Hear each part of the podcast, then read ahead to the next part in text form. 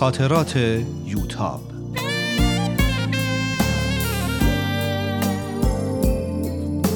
اثری از روحیه فنایان. قسمت پایانی به همراه خلاصه ای از آنچه که گذشت.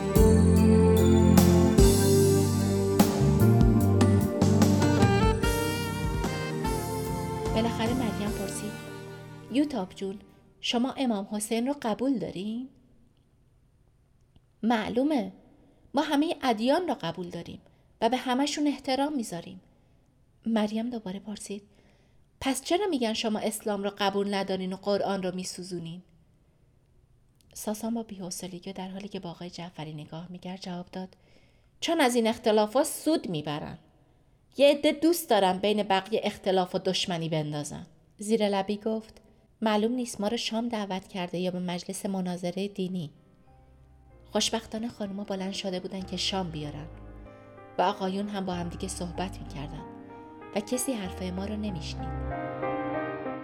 خانم مهندس میبخشین من متوجه نشدم. شما واقعا اسلام را قبول دارین؟ بله عرض کردم. ما اسلام و همه ادیان را قبول داریم. ولی حضرت محمد صلوات الله علیه خاتم الانبیا است شما چطور اسلام را قبول دارین که یه دین دیگه بعدش آوردین ما اسلام را قبول داریم اما در مورد اینکه اسلام آخرین دین و یا حضرت محمد آخرین پیامبر خداست به نظر میاد که مردم معنی بعضی از آیات قرآن رو درست درک نکردند. یعنی صد میلیون مسلمون معنی آیات قرآن را متوجه نشدن و شما دختر بهایی متوجه شدی؟ پنجشنبه شب اولین چیزی که به فکرم رسید این بود که جلوی ساسان رو بگیرم که جوابی نده. محکم بازوش رو فشار دادم و سعی کردم اونو آروم کنم. ساسان مهم نیست. راست میگن. اما آقای جعفری دست بردار نبود. شما سیغه محرمیت خوندین که اینطور کنار هم نشستین و به هم دست میمالین؟ واقعا مرحبا به غیرت حاج آقا. ساسان بلا فاصله بلند شد. دیگه شورش رو در آوردین من و سهراب هم بلند شدیم که با کمال تعجب صدای حاج هم بلند شد. بریم دیگه بسه. ما رو دعوت کرده هر چی دلش می‌خواد به بگه. خانم جعفری به طرف حاج آقا حاج خانم که بلند شده بود رفت و سعی کرد جلوی رفتن اونا رو بگیره. داداش کجا؟ جعفری منظوری نداشت. شما چرا ناراحت شدین؟ نه حاج خانم به خدا اگه بذارم بریم طوری نشده. حاج آقا با عصبانیت رو به ساسان کرد و گفت همش تقصیر توه. اگه تو هر غلطی دلت می‌خواسته می‌کردی مجبور نبودیم بشینیم به دریوریای این گوش کنیم. صبح بیمارستان بودم که محتاب به موبایلم زنگ زد. شماره منو از ساسان گرفته بود. خیلی معذرت خواهی کرد و گفت چطور خودش و محمد تا صبح از ناراحتی نتونستم بخوابن تفلک نمی‌دونست چطور حرفای آقای جعفری رو توجیه کنه. یوتاب جون اجازه بده امشب بیام حضورا از تو و آقا سهراب و خانوادتون عذرخواهی کنم. پیش مادرت شرمندم که تو رو دست ما سپرد که برات خواهری کنیم و اون وقتی شب با چشم گریون فرستادیمت خونه. شب خیلی خیلی خوبی بود. صحبت ها خیلی راحت و شاد و بدون تنش بود. دست آخر هم مریم و مصطفی همه رو برای جمعه آینده به خونشون دعوت کردن. وقتی همه خوش و خندان در حال خداحافظی بودن فقط فرصت رد و بدل کردن یک نگاه رو با ساسان داشتیم. یه شادی خاصی تو چشماش بود. احساس کردم بعد از سالها خانوادش رو پیدا کرده. خیلی خوشحالم دیروز و امروز رو بیشتر سرگرم گشت زدن در کتابخونه مجازی آکسفورد و جمع کردن مطلب بودم. مطالب زیادی جمع کردم که فکر نمی کنم ساسان وقت داشته باشه همش رو برام ترجمه کنه.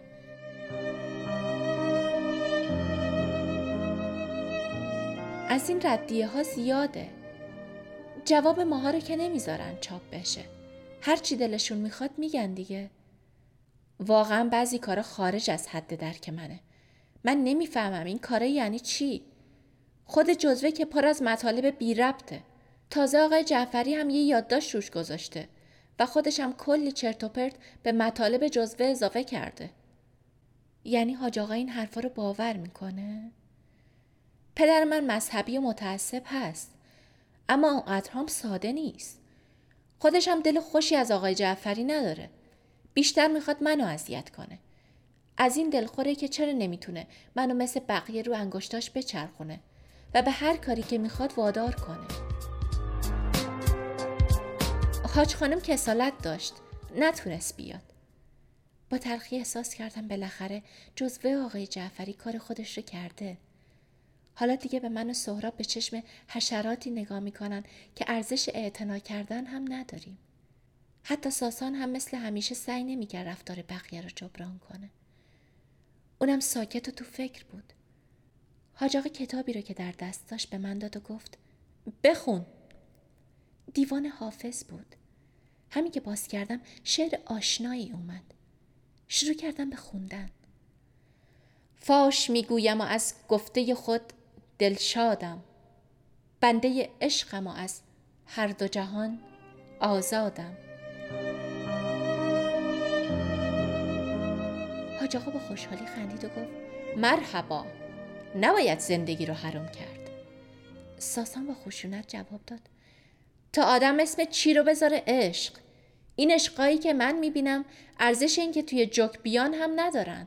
چه برسه به غزل حافظ؟ بعد رو کرد به ساسان و گفت حرمت گذاشتن به بزرگترا رو شماها باید از این بهایی یاد بگیرین. ساسان با تمسخر جواب داد حتما. اگه ایشون پدرشون رو با من عوض کنن قول میدم حرمتشون رو نگه دارم ساسان این چه حرفیه که می‌زنی؟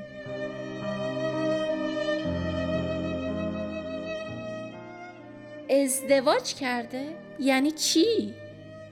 ازدواج کرده با یه دختر 20 ساله چند ماه پیش سیغش کرده بوده دختر باردار شده و حالا برای اینکه پسر دومش بی پدر نمونه دختره را عقد کرده. کی؟ یکی دو ماهیه. ما همین دیشب فهمیدیم. دیشب که من رفتم خونه دیدم حاج خانم تو لابی ساختمون نشسته. حاج خانم از قضیه بو برده بوده. انقدر حاج آقا رو سوال پیچ می‌کنه تا بالاخره حاج آقا اعتراف می‌کنه دعواشون میشه. حالا حاج خانم قهر کرده اومده خونه من. می‌خواد طلاق بگیره. اما حاج آقا گفته طلاقت نمیدم. نه تو رو طلاق میدم نه اون یکی رو. خیر که هست اما ظاهرا فقط برای پدر من.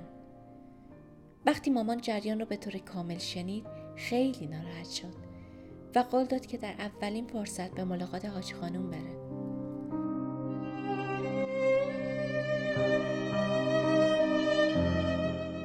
خودش که میگه صبرش تموم شده.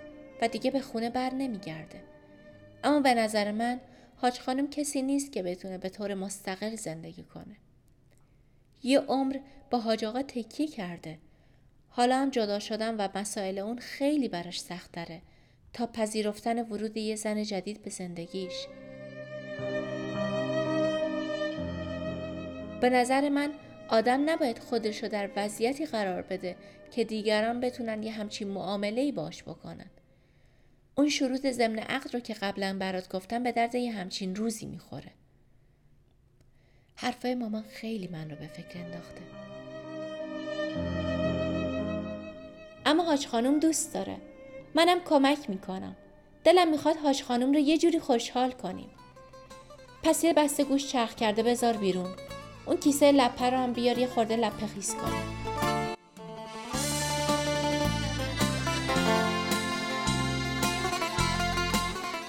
برای آزادی شیدروخ و بقیه برای زندگی حاج آقا و حاج خانوم و بقیه خانواده ساسان. برای اینکه حاج آقا به ازدواج ما رضایت بده. برای بیماری من. موقع صبحانه فکرم رو با مامان و بابا در میون گذاشتم. اونا هم موافق بودن. قرار شد همه رو برای پس فردا شب به جلسه دعا دعوت کنیم.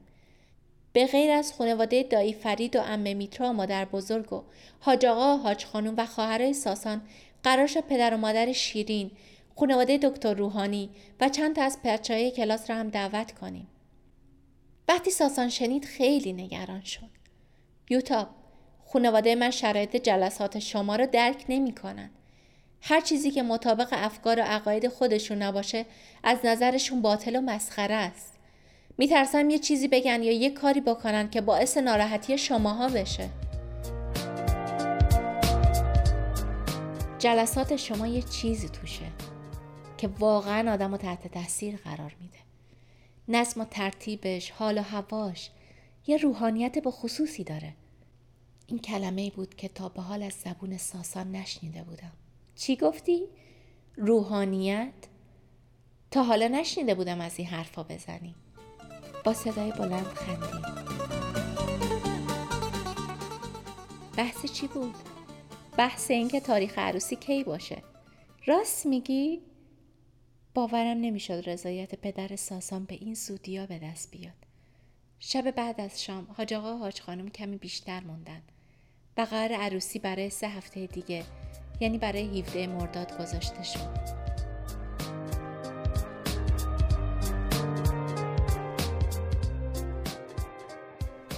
سر عقد وقتی این بیان حضرت عبدالبها زیارت می شد که آشیانه تان را بر شاخسار محبت بنا کنید هر دو اشک می ریختیم.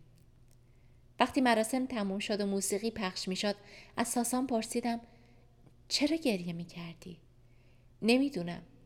یه حس خاصی به هم دست داده بود. غم نبود. شادی هم نبود. یه حس خیلی خاصی بود.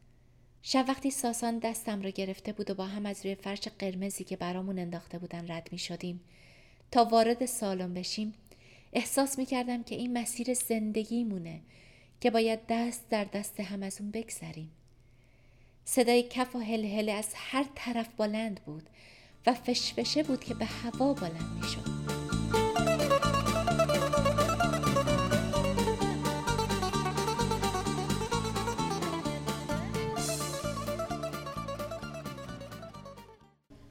یوتاب هنوزم می‌خوای یه روستای نمونه بسازی و یه جایی رو آباد کنی؟ خب من که هنوز پایان نامم رو تموم نکردم. اول باید طرحش کامل بشه. اما هنوز می‌خوای این کارو بکنی؟ نکنه قراره یه روستا بسازیم. نه. بذار یه جور دیگه بگم. هفته پیش توی اون سمینار پزشکی که برات گفتم نشسته بودم و خمیازه میکشیدم که به گوشم خورد یه بیمارستان مجهزی در یکی از شهرهای کوچیک سیستان و بلوچستان ساخته شده.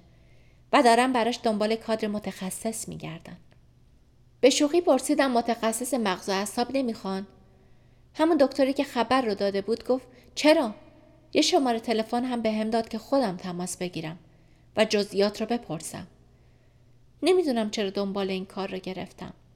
چون همش فکرم این بود که در اولین فرصت تو رو راضی کنم بریم آلمان. من که حبس تعلیقی دارم. خارج نمی‌تونم برم. حالا گوش کن. تلفن مربوط به صاحب بیمارستان بود. با یکی از خانه اونجا با لحجه غلیز که به زور می‌شد حرفاش رو فهمید یه صحبتهایی کردیم. شرایطش بد نیست. اینطور که پیداست بیمارستان رو یه پیمانکار کانادایی براش ساخته و همه چیزاش مرتبه. بهش گفتم باید با خانومم مشورت کنم. حالا خانومم نظرت چیه؟ باورم نمی‌شد. نمی‌تونستم حرف بزنم. اگه بخوایم به طور جدی دربارش تصمیم بگیریم باید بریم محل رو ببینیم. آدرس داده بریم خونش. باید ببینیم می‌تونیم اونجا زندگی کنیم یا نه. ساسان باورم نمیشه. من همیشه دلم می‌خواست به یه جای دور افتاده ای برم و به کسایی که احتیاج دارن کمکی بکنم. اما تو چی؟ تو واقعا دلت می‌خواد بریم اونجا؟ ببین هیچ کس نیست که نخواد یه کار بزرگی بکنه. اصطلاحش چی بود؟ اون بیان حضرت عبدالبها که همیشه میگی چیه؟ امری عظیم؟ همه می‌خوان زندگیشون رو صرف امر عظیمی بکنن. اما اون امر عظیم رو طورای مختلفی تفسیر می‌کنن. اون امر عظیمه که پیداش نمی‌کنن. منم همیشه می‌خواستم یه کار بزرگی بکنم. می‌خواستم در کارم خیلی موفق بشم. دلم می‌خواست به شهرت و اعتبار جهانی برسم. اما تو دید منو نسبت به خیلی چیزا عوض کردی. حالا فکر می‌کنم امر عظیم در این نیست که به دنبال آرزوی خودمون باشیم. در برآوردن آرزوی دیگرانه. چقدر خوب بود که حرف و احساس همدیگر رو میفهمیدیم احساس می‌کردم چقدر دوستش دارم. حالا تو می‌خوای آرزوهای منو برآورده کنی؟ آرزوهای, آرزوهای تو که جای خودش رو داره. هم آرزوهای تو و هم آرزوی اون آدمایی که می‌خوان یه زندگی سالم داشته باشن و ازش محرومن. دستش رو گرفتم و فشار دادم. خیلی مخلصیم. ما بیشتر.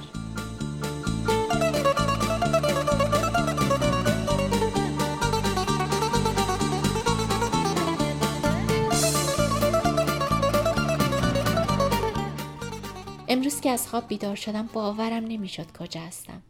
فکرشو بکن. تو خونه یه خانه بلوچ. دیروز عصر رسیدیم. ساسان تازه بیدار شده. قرار بود صبح زود و تا هوا هنوز گرم نشده برای پیاده روی بریم. اما وقتی بیدار شدم غرق تو خواب بود. چند دقیقه تماشاش کردم و با خودم کلنجار رفتم.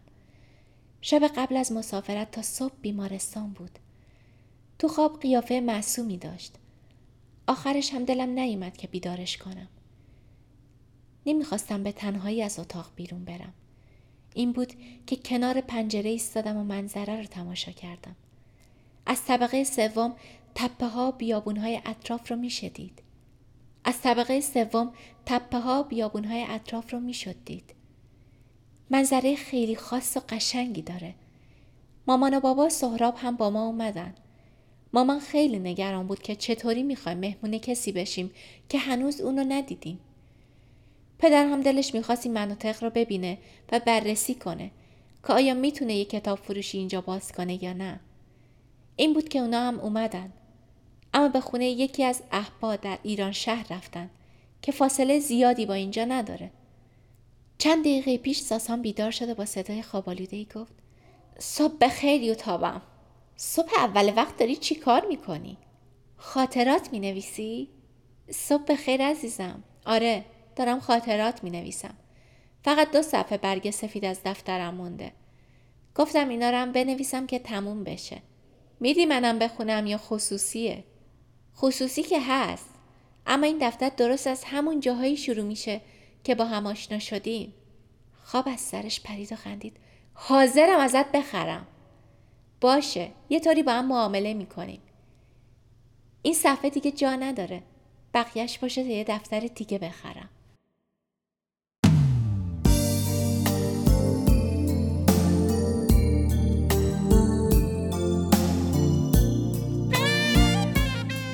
با یوتاب در قسمت بعد همراه باشید.